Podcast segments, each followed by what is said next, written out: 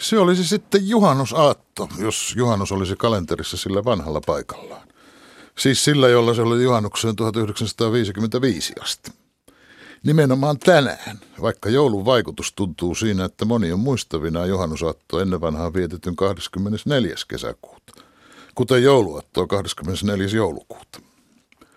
Sitä vanhaa paikkaa monet perinnetietoiset tai muuten historiatietoisuuttaan esiin tuovat kutsuvat oikeaksi paikaksi. Ja aina joku vaatii, että juhannus pitäisi siirtää takaisin oikealle paikalleen. Se oikea paikka on laskettu raamatusta, Luukkaan evankeliumista. Sen perusteella tarkkienkeri Gabriel kertoi kirjan päähenkilön äidille neitsyt Marialle maaliskuun lopulla, että hänen sukulaisnaisensa Elisabet on kuudennella kuukaudella raskaan. Tämän raskauden hedelmä nimettiin sitten Johannekseksi, myöhemmin lisänimeltään Kastaja. Että jos joku tämän perusteella laskee juhannukselle Johanneksen syntymäpäivälle, päivän tarkkuudella täsmällisen oikean ajankohdan, niin tutustukoon äitiysneuvolla aineistoon. Kuinka hyvin nykyaikaisen äitiyslääketieteen keinoin ennustetaan täsmällinen syntymäpäivä? Kirkkoisa Augustinus joskus 300- ja 400-lukujen vaihteessa yritti yhdistää luonnontieteellisiä faktoja ja ennen kristinuskoa syntyneitä traditioita raamatun kertomuksiin ja tähtäsi kesäpäivän seisaukseen.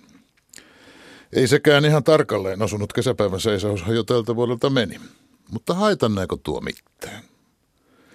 Johanneksen mestauspäivä elokuun 29. Ei evankelisluterilainen kirkko vietä, ortodoksit kyllä. Sikäli sääli, että siinä olisi enemmän seksiä ja väkivaltaa.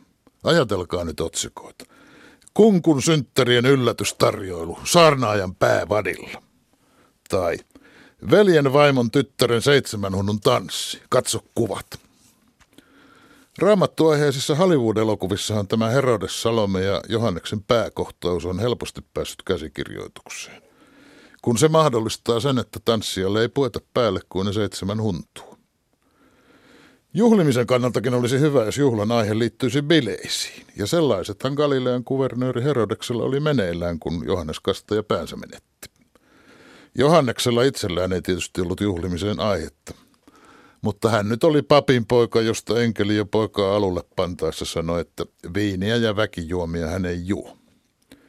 Me mestauspäivän viettäjät ottaisimme Herodeen mitalla Pohjanmaan kautta.